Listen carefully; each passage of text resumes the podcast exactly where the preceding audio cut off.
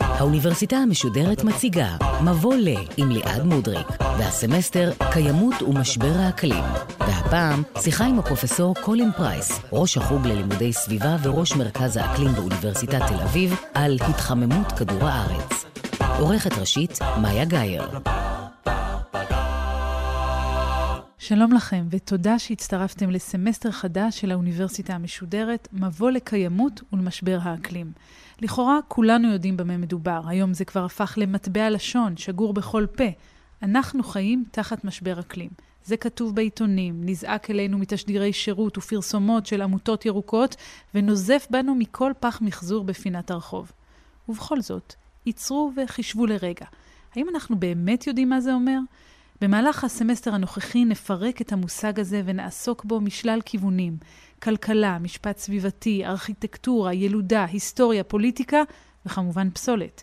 אבל כצעד ראשון ננסה להבין יחד מה המשמעות של משבר האקלים. לשם כך נמצא איתנו חוקר האקלים, הפרופסור קולין פרייס, ראש החוג ללימודי סביבה וראש מרכז האקלים באוניברסיטת תל אביב. שלום לך. שלום לך. אז נדמה לי שהאסוציאציה הראשונה למשבר האקלים היא כדור הארץ מתחמם. אבל מה מתחמם בעצם? זה הכדור שמתחמם, האטמוספירה? יש בכלל טמפרטורה קבועה של כדור הארץ, שביחס אליה אנחנו יכולים להגיד שהכדור מתחמם? כן, אז קודם כל אנחנו מדברים על האוויר מסביב לכדור הארץ, לא את הכדור עצמו.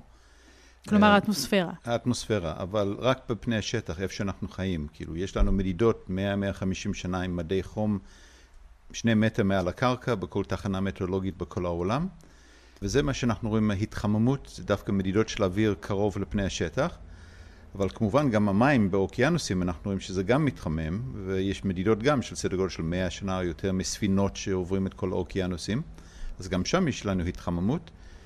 וכן, אם אנחנו מסתכלים על כל הטמפרטורות כל שנה, מהקוטב הצפוני לקוטב הדרומי ומשווה, הטמפרטורה הממוצעת חוזרת ל-15 מעלות צלציוס כל שנה. זה די יציב. אפילו אם יש לנו גלי חום וסופות שלג במקומות, אחד מאזן את השני. מעניין. אז uh, הטמפרטורה הממוצעת של כדור הארץ זה 15 מעלות.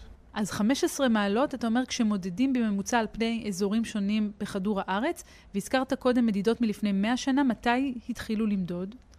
אז מדי חום, שאנחנו מודדים חום גם בגוף ובאוויר, יש לנו רק כמה מאות שנים. פיתחנו אותם רק במאה ה-17. אז יש לנו מדידות עם מדי חום, לא בכל העולם, מפני שרק איפה שאנשים גרים. כן. בסדר גודל של 200 שנה, 250 שנה.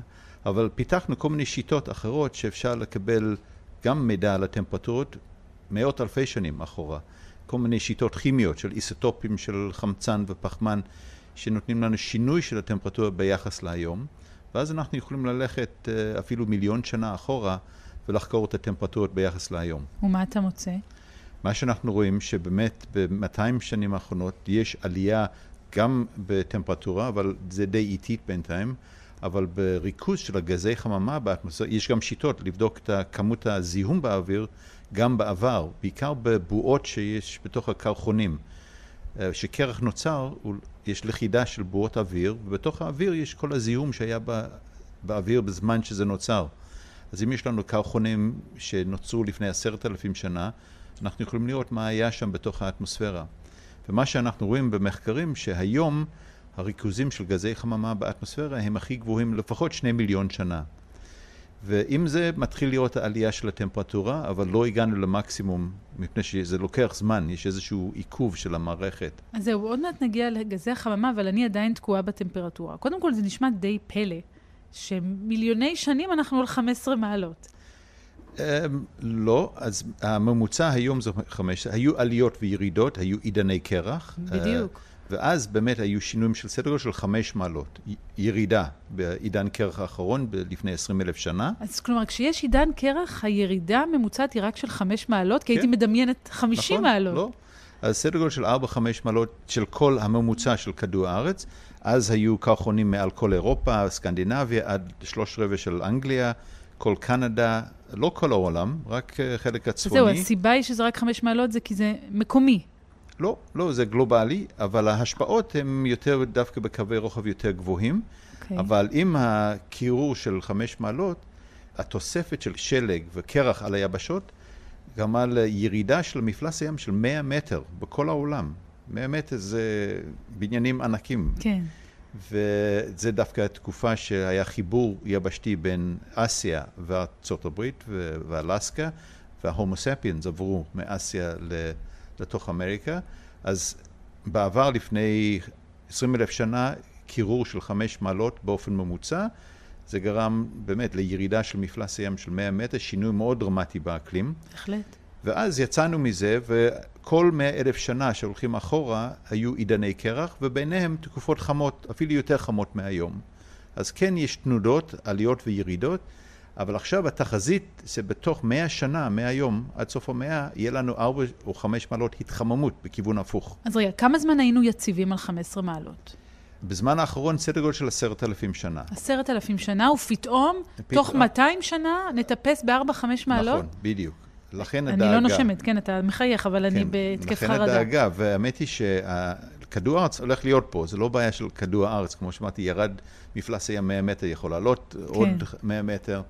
האמת היא שהמקסימום עלייה יכול להיות אולי 70 מטר, זה כמות הקרח שיש על היבשות היום, זה לא יקרה, אני מקווה. אבל כן, בתוך 100 שנה אנחנו רואים התחממות, או התחזיות, זו התחממות דומה להתחממות שראינו במשך 20 אלף שנה, מהעידן קרח עד היום. אבל אני רוצה רגע לתרגם את זה, כי נדמה לי שאולי יש בלבול. כי כשאתה אומר לי עלייה של 4 מעלות, אני אומר, טוב, מ-28 מעלות ל-32 מעלות, זה לא נשמע לי דרמטי. אבל המעלות שאתה מודד והמעלות שאני מרגישה כשאני יוצאת החוצה לרחוב, זה אותה סקאלה? כן, אבל uh, אפשר להשוות את זה לטמפרטורה שיש לנו, למשל, שיש לנו חום. כן. קודם כל, הגוף שלנו זה 37 מעלות, לא נכון. לא 15 כמו כדור הארץ. שיש לנו חום, עלייה של מעלה אחת, אולי שתיים, אם זה שלוש, ארבע, אנחנו בבית חולים ואפשר למות אפילו. כן. אז ביחס לטמפרטורה של כדור הארץ, יש לנו חום של מעלה אחת בינתיים, והתחזית שאולי נגיע לארבע מעלות עד סוף המאה, אז אפשר להשוות את זה גם לגוף שלנו, אנחנו גם מרגישים הבדל בטמפרטורה, אבל הגוף הוא מאוד רגיש לעלייה של הממוצע של מעלה אחת או שתיים.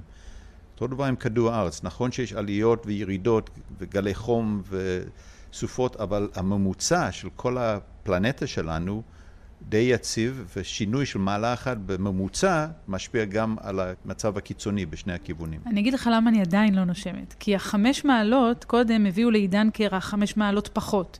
ועכשיו אתה מדבר איתי על חמש מעלות יותר, אז מה יהיה פה, עידן האש? מה... לכן הדאגה של המדענים, שכולם ממש מדברים על משבר האקלים, מפני שאם לא נעשה משהו, נגיע למצב של אקלים לגמרי שונה למה שראינו היום וגם בעבר. שזה עם... אומר מה? בואו נפרוט את זה לפרוטות. אז זה אומר עלייה בגלי חום, שעם גלי חום ובצורת מגיע גם שריפות, שמתחילים כבר לראות את זה באוסטרליה, בקליפורניה, בטורקיה, כן. בישראל. ובצד השני, אה, גם אם יש יותר חום במערכת, יש יותר לחות באטמוספירה, אז שיש סופות, אז גם יש יותר גשם. Mm. אז הסופות יותר עוצמתיות, אנחנו רואים הוריקנים יותר חזקים עם הרבה יותר נזק, ובסופו של דבר גם עלייה של מפלס הים. כמו שירד מפלס הים שהיה יותר קריר, שזה יותר חם, אז עלייה של מפלס הים.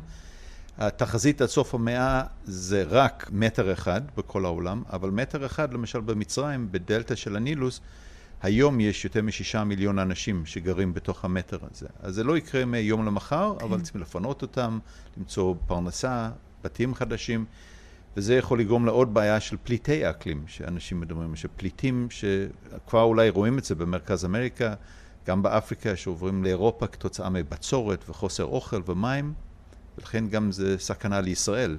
אנחנו די קרובים למצרים, אם אחוז אחד מהפליטים מגיעים לגבול הדרומי שלנו, יש לנו בעיה. זה בקיצור, בחרנו סמסטר אופטימי, כלומר, feel אה, good, לאורך כל התוכניות הקרובות הולך להיות, לא, כן? רוצים גם אה, לציין את הבעיות, ואז להחליט אם אנחנו רוצים לפתור את הבעיה או לא, וגם לראות שאולי יש הזדמנויות פה כן. בעתיד. לא, כי זה כאילו כל סרטי האסונות ההוליוודים נכון. בתרחיש אחד. ויש נכון. מקומות שהם יותר מועדים לפורענות מאחרים? כן, ואפילו יש כמה מקומות אולי שיתרונות להתחממות, כמו בסיביר, או בקנדה, שאפשר לגדל אה, חיטה ולשנות את הכלכלה שלהם. אז יש כמה אזורים אולי שדווקא זה חיובי, אז הם לא רוצים אולי לשנות דברים יותר מדי מהר. אבל אה, כן, באזורים הטרופיים, קודם כל המדינות העניות הולכים לסבול הרבה יותר מהמדינות העשירות. בהולנד אפשר לבנות חומות, למנוע את הים להיכנס פנימה, כן. אבל באפריקה או במלדיבים אי אפשר, אין להם את הכסף. אז כמובן הם הולכים לסבול הרבה יותר, גם מסופות ובתוך היבשות מבצורת, זה יכול להגיע גם לקונפליקטים ומלחמות ואיזשהו אפקט דומינו בסוף. אתה יכול ממש אה, לראות את זה בדוגמאות אה, קונקרטיות מוצקות שיכולות להמחיש את השינוי האקלימי, כלומר מעבר למודלים וחיזויים, אז הזכרת את השריפות, אנחנו ממש רואים את זה נניח במדידות, במזג האוויר. כן, אפילו בארץ. כאילו, אם מסתכלים, ויצא דוח של שירות המטאולוגי כאן לפני שנה, שאנחנו רואים התחממות די מהירה בקיץ בעיקר. בישראל יש יותר התחממות בקיץ לעומת החורף. גם בחורף יש התחממות, אם מסתכלים משנות החמישים עד היום, יש מגמה די בולטת של התחממות בקיץ. כלומר, הקיץ שלנו חם הרבה יותר משהיה בעבר, והחורף שלנו גם הוא חם יותר כן, משהיה בעבר. כן, ומה זה הרבה? עוד פעם, כן. כמה מעלות. אז מדברים על מעלה וחצי אולי משנות החמישים או שתי מעלות, שעוד פעם זה הממוצע. זאת אומרת שבכל ממוצע יש איזושהי התפלגות מסביב, כן, אז נכון. יש את הקצוות בשני הכיוונים. זאת אומרת שהימים החמים וגלי חום הם יותר תדירים, אנחנו רואים אותם. יותר... אפשר להסתכל גם על הסטטיסטיקה מטמפרטורות בירושלים. כן. למשל, בשנות ה-50, כן. כמעט לא היו ימים מעל 35 מעלות. די נדיר. היום כל שנה יש ימים מעל 35 מעלות. אז אקלים זה סטטיסטיקה של המזג האוויר. אי אפשר להגיד שאירוע אחד, אם זה שריפה או גל חום, זה קשור להתחממות כדור הארץ, אבל כשמסתכלים על כל הנתונים ועשור של נתונים, העשור האחרון אנחנו רואים הרבה יותר שיאים בטמפרטורות גבוהות וגלי חום ושריפות, 2010, 2016, השנה, ולא רק מספר השריפות, אבל העוצמה של השריפות והנזק שלהם. שינוי אקלים משפיע על היובש של כן. הצמחייה, כן. אז כשמישהו מדליק את השריפה, הכל מתפוצץ. אז העוצמה של השריפה, כמה זה מתקדם מהר, הנזק, זה קשור לשינוי האקלים. ואני חוזרת גם לנתונים שמסרת כאן על מזג האוויר, על הסטטיסטיקה הזאת שאתה מדבר עליה. בעצם אתה מתאר פה שני שינויים. אחד, ש, שבממוצע חם יותר. אבל מעבר לזה, אתה אומר, ההתפלגות השתנתה. כלומר, הפרופיל של מזג האוויר השתנה. אם קודם רוב הימים היו סביב איזשהו ממוצע ורק קצת בקצוות, עכשיו אתה אומר, הקצוות נכנסו פנימה למרכז. יש לנו יותר טמפרטורות קיצוניות. משהיו לנו בעבר, משני הצדדים או רק לצד החם? זה תלוי איזה פרמטר משתמשים. קודם כל, יכול להיות הזזה של ההתפלגות בלי שינוי של הצורה, כן. אבל בדרך כלל, את צודקת, יש שינוי של הצורה של התפלגות. אז כשאנחנו מדברים על טמפרטורה, אז זה בעיקר יותר אירועים חמים ופחות קרים. וזה גם די בולט, אבל כשמסתכלים על, על גשם, בעולם, אז באמת זה מתרחב בשני הצדים. יש יותר mm. אירועים ממש גשומים עם שיטפונות, ויותר גם בצורת. יבשים ובצורת, כמו שראינו בקייפטאון, שכמעט נגמר המים שם בברזים לפני כמה שנים. בעצם אני חושבת על התחום הזה של חקר האקלים, ואני מבינה שהוא מערב גם סטטיסטיקה וגם תצפיות וגם ארכיאולוגיה, הזכרת קודם איך אנחנו חוזרים אחורה לעבר ומזהים מה היה האקלים אז. מאוד מאוד בינתחומי. מאוד בינתחומי. אז uh, בינתיים אני בא מצד המדעי. אז בצד המדעי זה גם, זה כולל אנשים בביולוגיה, בגיאולוגיה, בפיזיקה, במתמטיקה, בכל המדעים הריאליים. אבל עכשיו ההשלכות ואיך זה משפיע על האנושות ואת החברה וגם הפתרונות, אז זה כולל הכל, כולל משפטים, מדעי מדינה, בריאות הציבור, אז באמת, אה, זה באמת רב-תחומי, כל התחום הזה. ותחזיר אותנו לצד הארכיאולוגי, כי זה היה מעניין וככה רצנו קדימה. איך חוזרים אחורה ומבינים מה היה מזג האוויר לפני עשרת אלפים שנה? אז, אז זה לא ארכיאולוגי, כן, אבל נכון, אז בסדר. איך תקרא לזה? זה פליו-אקלים. פליו, זה, זה עתיק ואקלים. אז יש הרבה שיטות, למשל טבעות עצים. אנחנו יודעים שעצים, הגידול של עצים, יש טבעות כל שנה. כן. ואפילו אם עצים לא חיים היום, אפשר לעשות חפיפה בין עצים שחיים ואלה שהשתמשו בבנייה או משהו, לרכבות. אפשר ללכת מאות שנים אחורה, להסתכל על האקלים, איפה שהעצים היו שם. אלמוגים. אבל איך הטבעות מספרות לך? אז הת... הרוחב של הטבעות אומרים משהו על תנאי האקלים, אם זה mm. טמפרטורה, אם זה שינוי בגשם, אפילו שינוי באור, אם יש שריפה ופתאום נפתח היער, אז הם, יש גידול. טבעות uh, גידול גם באלמוגים. אלמוגים רגישים לטמפרטורה של הים, אז גם שם, לא כל האלמוגים, אבל חלק יש גם טבעות כל שנה, אז אפשר ללכת גם אלפי שנים.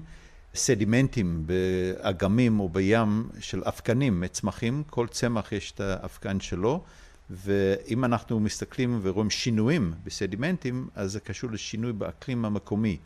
אז על ידי הצמחייה אפשר לעשות בנייה של האקלים בעבר. כן, אתם ממש חוזרים אחורה לעבר נכון? כדי לנבא את העתיד, איכשהו יוצא. ללמוד, uh, תמיד, uh, ולכן אנחנו יודעים היום שהריכוז של גזי חממה הם הכי גבוהים שני מיליון שנה כתוצאה מהנתונים העתיקים שמראים שלא היו ריכוזים כאלה בעבר. או, oh, אז בואו נדבר על גזי חממה. Okay. הנה עוד מושג שכולנו משתמשים בו בלי לדעת בהכרח במה בדיוק מדובר. מה זה בעצם גזי חממה? אז גזי חממה, קודם כל הם אה, חלק מאוד מאוד קטן של האטמוספירה. פחות מאחוז אחד מהאוויר פה בחדר זה גזי חממה. והשם גזי חממה זה קשור לדמיון בין התפקיד של הגזים האלה וחלונות של חממות. שחלונות של חממות שהן שקופות, נותנים את האור של השמש לעבור דרך, כן. ואז לחמם את הקרקע, את הצמחים, אבל החום לא יוצא החוצה, אז יותר חם בתוך החממה. גם דומה ל... לרכב, שחונים את הרכב ביום קר בחורף בחוץ, בקניון, כן. וחוזרים, אז חם נעים בפנים. תלוי ה... כמה קר היום בחוץ, אבל יותר לא נעים. לא היום, כן. אבל um, האנרגיה עוברת מהשמש לתוך האוטו, ואז החום לא יוצא החוצה. כן. אז במקום חלונות בכדור הארץ יש את הגזי חממה. אז התפקיד שלהם זה לתת את האור מהשמש לעבור דרך האטמוספירה, לחמם את הקרקע, אבל אז החום שנפלט החוצה נבלט על ידי הגזי חממה. זה נשמע טוב. ולא, זה כן טוב, אם, תלוי מה הטמפרטורה, אבל כן. למשל, בלי הגזי חממה, והאמת היא שבעיקר מים, מים זה גם גז חממה, אבל לא, זה לא באופן מלאכותי, זה באופן טבעי, בגלל התאדות מהים. כן. בזכות האדי מים באטמוספירה שלנו, אנחנו יושבים פה היום. בלי אדי מים, בלי גזי חממה, כדור הארץ הייתה מינוס 18 מעלות ולא פלוס 15. Mm. באופן ממוצע, האוקיינוסים היו בלוק של קרח, כן. ואנחנו לא היינו יושבים פה היום. אז לא למה היינו... אנחנו משמיצים אותם כל כך? כי זה יותר מדי? קודם כל, האפקט החממה הטבעית זה מצוין. כן. זה נותן לנו חיים בכדור הארץ, מים נוזלי. הבעיה שאנחנו מוסיפים עוד גזי חממה, ה-CO2, מתאן, N2O, על ידי פעילות שלנו בכדור הארץ, ולכן זה כמו לשים עוד צמיחות על כדור הארץ, והחום נשאר בפנים ומתחילים לזיע, כן. ואנחנו מקבלים את החום. אז נכון, יש אפקט החמה טבעי שזה חיובי, אבל אנחנו עכשיו גורמים לשיבוש של המערכת, ואת החום שאנחנו רואים זה עלייה של מעלה אחת, וזה הולך להמשיך והזכרת בעתיד. והזכרת ככה את רשימת סעיפי האישום נגדנו, המתאן וה-CO2, בואו נסביר במה מדובר. אז כל הגזי חממה שאנחנו מוסיפים לאטמוספירה זה בעיקר קשור לפעילות שלנו, בעיקר יצירה של אנרגיה, אז שריפה של דלק פוסילי, איך מקבל דלק שהגיעו מהם מאובנים, שזה פחם, נפט, גז טבעי, שפעם היו צמחים או חיות, ואנחנו יודעים בכל חומר אורגני יש פחמן, פחמן, יש חמצן באטמוספירה, אז כששורפים אותם ביחד יש CO2. כן. אז זה הנפח הכי גדול של גזי חממה שאנחנו תורמים לאטמוספירה, CO2. אבל מה קורה פיזיקלית? כלומר, עשיתי מדורה, לא משנה, שרפתי דלק, ואז אה, הפחמן עולה והוא נתקע שם למה, אני חושבת, מפשטת את זה בצורה... כן, אז ה-CO2, הגזים יוצאים לאטמוספירה, כן. ונשארים שם סדר גודל של 100 שנה. כל מולקולה שעולה נשארת שם 100 שנה. חלק יוצאים על ידי צמחים, פוטוסינתזה, mm-hmm. הם משתמשים ב-CO2, כן. חלק נבלע באוקיינוסים, ובסוף, אחרי מיליונים שנה, יכול ליצור אבן גיר ושלדים של כל מיני חיות ואלמוגים בים, אז הופך גם למשהו קבוע עם סלעים. עם הזמן יש איזשהו איזון, אבל אנחנו עכשיו באי-איזון, כאילו, אנחנו יצאנו מהאיזון ואנחנו שמים יותר CO2 ממה שיוצא. ולכן זה מתאסף בתוך האטמוספירה כל הזמן. אז הדלק שאנחנו שורפים. בעיקר הדלק שאנחנו שורפים, וזה גם ברכבים שלנו, ליצור חשמל, ליצור אוכל שלנו, כל משהו שדורש אנרגיה.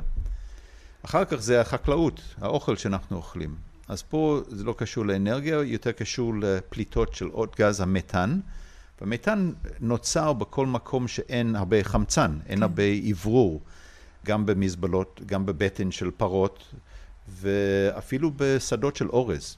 ויש הרבה uh, סינים והודים שאוכלים אורז כל יום. כן. והגידול של האורז גם מייצר את הגז הזה של מתאן, אז זה גם עולה לאטמוספירה ונשאר שם אולי עשור, פחות מה-CO2, אבל גם התפקיד שלו זה כמו שמיכה. והגז האחרון, ה-N2O, תחמוצות חנקן, זה בעיקר מי דשן שאנחנו משתמשים בחקלאות, גם בחקלאות. אנחנו רוצים להכיל 7 מיליארד אנשים היום, אז חייבים להשתמש בדשן כדי באמת לגדל אוכ, מספיק אוכל לכולם, וזה גם משפיע על הריכוז של הגזי חממה. ואנחנו נעסוק כמובן בגורמים האלה גם במהלך הסמסטר הזה, או הסדרה הזו, אה, בפרט בקשר שבין מזון לבין אה, אקלים. אבל הייתה איזו מגמת התאזנות, כי אני זוכרת כבר כמה, לא יודעת אם כמה עשורים אולי זה קצת מוגזם, אבל הייתה תקופה שכל הזמן דיברו על גזי החממה ואנחנו צריכים ולא להשתמש בדאודורנטים כאלה ואחרים. היה איזה תיקון שלנו? אז... יש איזו איז, ירידה? אז זה משהו אחר. את מדברת על הגזי פריאון, כן, או ה-CFCs, נכון. שזה היה קשור לחור בשכבת האוזון. אה, נכון, וה... תראה מה זה, בכלל בלבלתי בין אוזון לבין זה. אבל... אבל זה... שם, שם למשל כן, פתר... אבל זה, כן, זה סיפור טוב, סיפור הצלחה, שאנחנו באמת צריכים אה, ללמוד מזה איך לטפל בבעיה הנוכחית של התחממות כדור הארץ.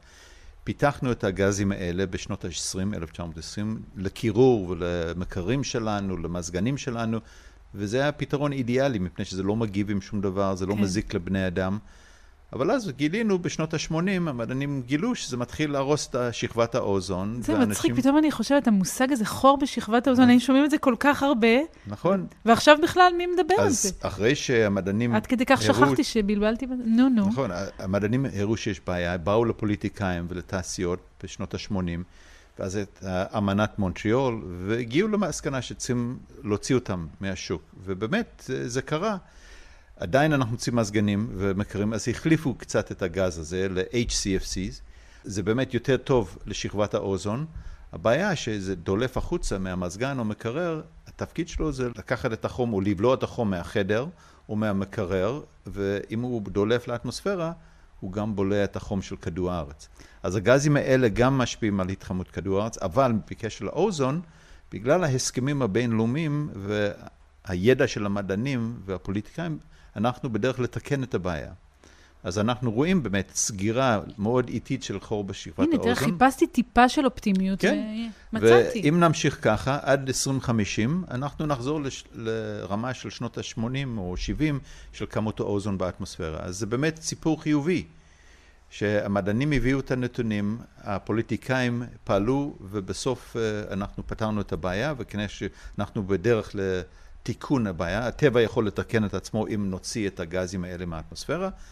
עכשיו צריכים לדאוג גם לבעיה של התחממות כדור הארץ, שזה הרבה יותר מסובך, מפני שזה לא גז מבין, אחד. להגיד לאנשים, בואו נשנה את הגזים ולא נשתמש בהם, זה דבר אחד, אבל להגיד, אל תשתמשו בדלק, אל תאכלו פרות, אל תאכלו אורז, אל תפסיקו לגדל אה, גידולים שעשויים להביא לעלייה בגזי החממה, זה כבר יותר מסובך. נכון, אבל uh, יש לנו הרבה אנשים חכמים בכדור הארץ, גם בארץ. מאזינים, שימו לב, אה, אנחנו מדברים אליכם. בדיוק. כן. אז, אה, ויש סטארט-אפים בארץ שכן, מובילים את הדרך. אז למשל, כל הנושא של אנרגיה, אנחנו חייבים לעבור לאנרגיה מתחדשת. ובישראל, בעיקר שמש, אין לנו משהו אחר פה, כן. אבל יש מספיק שמש בישראל לכל החשמל שאנחנו צריכים. נכון שיש תמיד דברים שליליים, אין דבר מושלם, צריכים שטח לזה, ומה לעשות אחרי 25 שנה לפאנלים הסולאריים, אבל אם יש רצון מה... המנהיגים שלנו, ויש משקיעים בזה, אפשר לפתור את הבעיה. אוכל, יש אה, סטארט-אפ בישראל שהם עכשיו מגדלים סטייקים במעבדה. כן. מדפסת תלת מימד. כן. שאלה אם אפשר לעשות scale-up לבשר, וזה בשר, זה לא משהו שתואם כמו כן. בשר, אבל זה בשר. טעמת פעם? יצא לך כבר? אה, לא, אבל ראיתי, דווקא הייתי באיזה אירוע עם, עם, עם נשיא המדינה, והם טעמו, אמרו שזה טעם בדיוק כמו בשר. אז בשר אולי לא צריכים להרוג פרות, אפשר לגדל את זה, ואפילו חלב, הבנתי עכשיו שאפשר ליצור חלב במעבדה בדיוק כמו חלב רגיל, אבל בלי פרות. אז יכול להיות שבעתיד אנחנו יכולים לגדל את כל האוכל שלנו במעבדות, בלי להרוס יערות הגשם בשביל הפרות וגם האוכל בשביל הפרות. חלק מהבעיות ביערות הגשם, הרס, שזה גם משפיע על אפקט החממה, מפני שבמקום הפחמן בתוך העצים והעלים, עכשיו זה באטמוספירה, כן. מפני שיש הרבה פחות פוטוסינתזה. אנחנו עכשיו שנינו מחייכים, אבל אני נזכרת נניח בדוח האקלים האחרון של האו"ם, שאם אני לא טועה אמר שעברנו את נקודת האל-חזור, אז אולי כל הבשר המודפס הזה לא יעזור לנו. אז אנחנו לא יודעים אם אנחנו עברנו את הנקודה של אל-חזור. אני מקווה שלא. יכול להיות שדווקא עם עלייה של מפלס הים, אנחנו כן, יהיה קשה מאוד לחזור, אפילו אם יש עלייה של חצי מטר, מטר, קשה מאוד לחזור מפני שצריכים לבנות קרחונים ושלג וקודם כל לקרר את כדור הארץ. אבל uh, המטרה כרגע זה להגיע לאפס פליטות, נט אפס פליטות עד 2050. זאת אומרת שאפילו אם משתמשים בדלק פוסילי, צריכים איכשהו להוציא אותו מהאטמוספירה, שיהיה איזשהו איזון, אז או על ידי תהליכים טבעיים כמו יערות, נטייה של יערות, או באופן מלאכותי, טכנולוגיות ממש לשאוב, כמו עם שאיבת אבק, להוציא את ה-CO2 ולקבע אותו לתוך הקרקע, mm. לשים כאילו בתוך מים נוזלי, כמו סודה, לשים סודה בקרקע, זה יהפוך לאבן או סלע למשך אלפי שנים. אגב, כל זה נשען על ההנחה שמה שיפתור את הבעיה זה הפחתת גזי החממה. יש קשר סיבתי? אנחנו יודעים בוודאות שגזי החממה הם הגורם להתחממות כן, כדור הארץ? כן, מכל החוקים של פיזיקה אנחנו יודעים שגזי חממה, עלייה של גזי חממה גורמים לעלייה של הטמפרטורה, וזו עוד סיבה למה אנחנו חוקרים את האקלים לפני מאה אלף שנה, מפני שכל העליות וירידות של עידני קרח ותקופות החמות, אנחנו רואים שתקופות חמות היו עם הרבה גזי חממה באטמוספירה, בתוך הקרחונים, הבועות, ועידני קרח היו ריכוזים מינימליים באטמוספירה. אז גם מהעבר, גם כל החוקי פיזיקה וגם המודלים, התיאוריה, הכל מראה שאם יש יותר גזי חממה באטמוספירה, יש התחממות. כמובן זה לא הדבר היחיד, יש כן. שינויים בשמש, כן. יש התפרצויות של הריגה שיכולים לקרר את האקלים לכמה שנים, שינויים באוקיינוסים, אבל זה קשור לווריביליות כל הזמן, עליות וירידות של האקלים כל הזמן. אבל הנטייה של עלייה עם הזמן זה כמעט בטוח מהגזי חממה. אז אני מגויסת, אני רוצה להילחם בגזי החממה.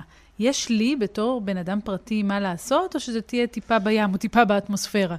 אני חושב שכן, כמובן צריך להיות משני הכיוונים, bottom up ו-top down. אז uh, רוב העבודה צריך להיות מממשלות, מתאגידים אפילו, אבל בעיקר מהמנהיגים, כמו שאמרתי, בישראל יש אפשרות לעבור לאנרגיה מתחדשת של כן. 100% בתוך עשור, 20 שנה. ויש טענות, דרך ש... אגב, של יצרנים על חסמים בהקשר הזה שהממשלה כן, מציבה. כן, ויש uh, גם, הם עוזרים ממחיר של הדלק עדיין, ויש את uh, תעשיית הגז, וגם גילינו כל הגז בים, אז מה, לסגור את הברז עכשיו? הם רוצים להחזיר את ההשקעה. כן. אבל כמובן, גם הבן אדם הפשוט, יש דברים, אם, וצריכים לחשוב על אנרגיה, מה אנחנו עושים. קדימה, אני רושמת, אז דברים פשוטים אפילו, אני לא יודע אם זה משפיע סך הכל, אבל כדאי לעשות את זה בכל זאת. כן. אז לכבות את האורות שיוצאים מהחדר. להשתמש באולי השמש, לייבש את הבגדים במקום המייבש כביסה, שזה גם משתמש בחשמל. שהולכים לעשות קניות, אולי לקנות אוכל טרי, מקומי, ולא משהו שעבר הקפאה עם אריזות, שזה גם דורש אנרגיה. ויובא מחו"ל, נכון, ועלויות העברה. וכל הנושא של האופנה, שילדים שמזמינים בעליבאבא מסין מפני שזה זול, אבל זה גם עולה משהו לסביבה ששולחים את זה במטוסים ובאריזה. יש הרבה דברים לעשות, גם בבית, גם בתחבורה כמובן, אם אפשר ללכת או לקחת אופניים לעבודה או תחבורה ציבורית. אולי הדבר הכי קל והכי זול לכל אחד זה פשוט לבחור בבחירות אנשים שבאמת אכפת להם שהם הולכים להשפיע, מפני שבסופו של דבר הם הולכים להשפיע על המדיניות ומה אנחנו עושים פה בישראל. אבל זה בעיה עולמית, צריכים לעשות את זה בכל העולם. אנחנו גם צריכים לעזור לעולם השלישי, העולם המתפתח, כן. שעוד לא הגיעו לרמת החיים שלנו, לעבור את הטעויות שלנו, לקפוץ מעל, לא להשתמש בדלק פוסילי, לתת להם פאנלים סולאריים, אנרגיה מתחדשת. מיד, כדי שהם יכולים גם להתפתח, אבל בדרך נקייה ולא לעשות את הטעויות שלנו. לא, כן. זה חתיכת רשימה, וזה כן. חשוב ומרתק, ואני רוצה מאוד להודות לך על השיחה הזו שפתחה עבורנו צוהר אל הסמסטר הזה, שבו אנחנו נעסוק בנושאים האלה משלל זוויות, כפי שאמרתי בהתחלה. ננסה להבין יותר לעומק גם מה כל אחד מאיתנו יכול לעשות, אבל גם מה ההשלכות של המשבר הזה על כל אחד מתחומי החיים שלנו. אני רוצה מאוד מאוד להודות לך, פרופ' קולין פרייס, על השיחה הזאת. בבקשה, תודה לך.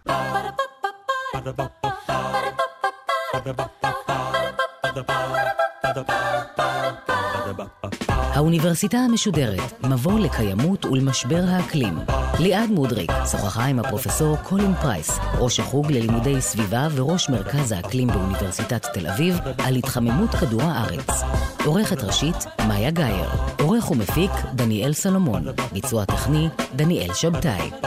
האוניברסיטה המשודרת, בכל זמן שתרצו, באתר וביישומון גלי צה"ל ובכל מקום בו אתם מאזינים להסכתים שלכם.